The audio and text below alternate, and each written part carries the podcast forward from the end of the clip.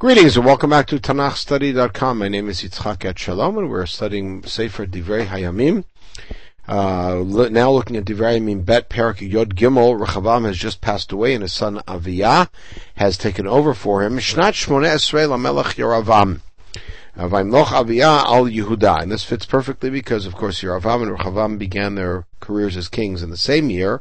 And Rechavam ruled for 17 years, so now it's the 18th year of Yeravam and Aviyah becomes king over Yehuda.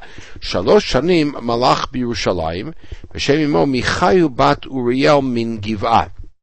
Now this is strange because in the previous perek we were told, as we're told in in Malachim, that um, that that mother was Ma'achabat Avshalom or Avishalom. Here we're given a whole different identity. ben Aviyah uvein Yeravam. There was a war between the north and the south the whole time. He had 400,000 soldiers he took with him to war. And he had 800,000 soldiers in the north. So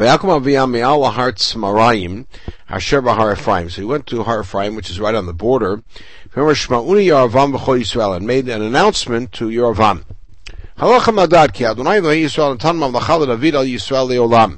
That's something we do not hear even echoes of in Sefer Malachim.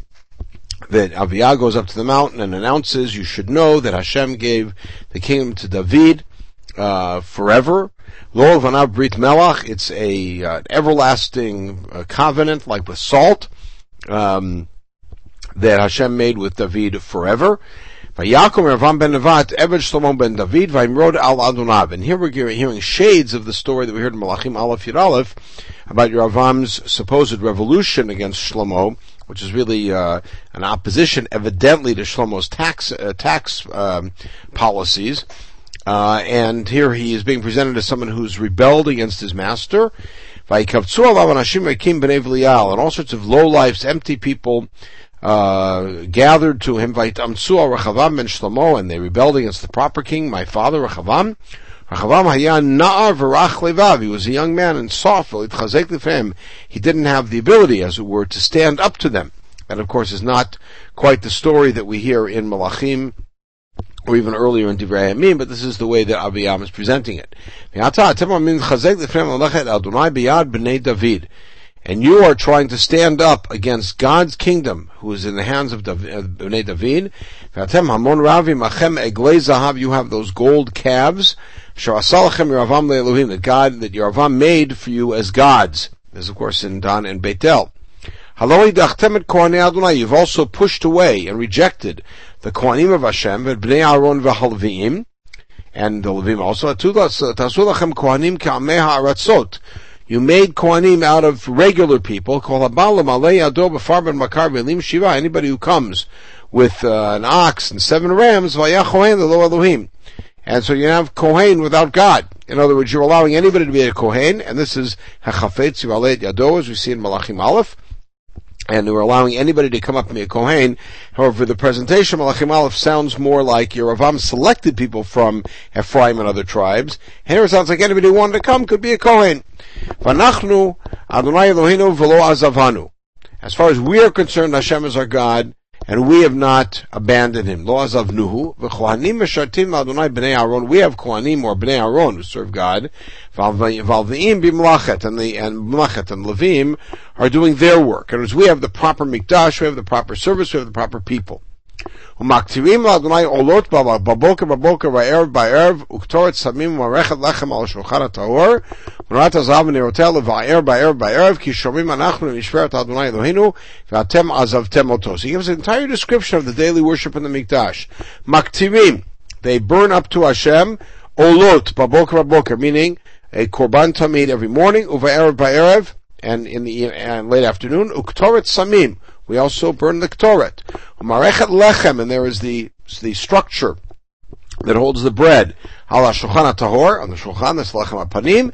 Menorata zahav we have the golden menorah and its candles, the va'er be'er which they burn every night, because we keep the Mishmerat Hashem. In the meantime, you have abandoned all of that. You have whatever worship you have with whatever people you have. We are the real thing. And this is the first that we hear in Divrei Hayamim, really, of the worship that's going on in the north, that we heard in more detail in Malachim. And here we have the uh, the Kohanim who have their chatzotzrot that we're going to blast against you. Bnei Yisrael, al. Don't fight against Hashem, the God of your fathers. You're not going to succeed. He's begging them to stop this war. In the meantime, Yervam has an ambush that comes behind Aviyah and their people. From Rav Me'acharehem. So Yervam's in front of them and the ambush is behind them. Now Yehuda, including Yaviyah, turns around, they've got the war in front of them and in back of them. The, the Yeravam and his troops facing them, and in back of them is the ambush.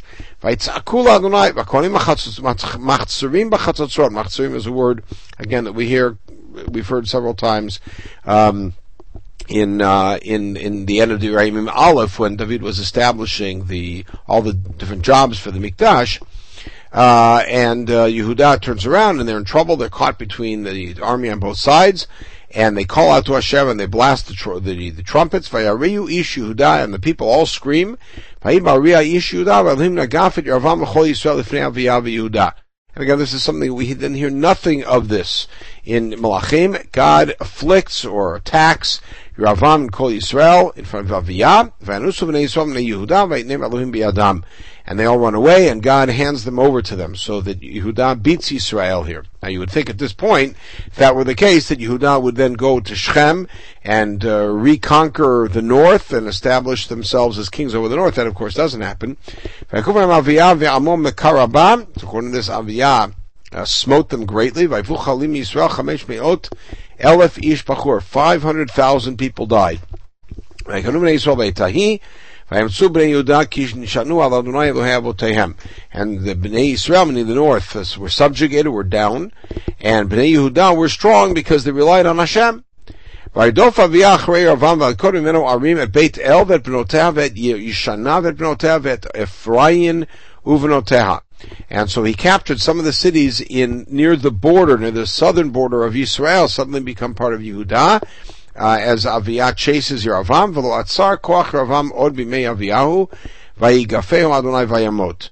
And here we hear about Yeravam's death, which is also not recorded this way in Malachim that uh, Yeravam never again had the strength to go against Aviyah, and here he's called Aviyahu. He gets this uh, the, a stronger theophoric uh, suffix, and Hashem afflicts Yeravam and he dies. Then he marries 14 women. Aviyah does. He has 22 sons and 16 daughters. Of course, the very as we've seen from the very beginning, is far more concerned with lineage and uh, and children than in other parts of Tanakh. So Aviyah's words and his what his behavior, what he did, Tuvim, b'midrash hanavi ido. And again, we hear about the Navi Ido, who has a midrash, who has some sort of a commentary, as it were, and the words of Aviyah written there, as well as the deeds of Rechavam, as we heard earlier.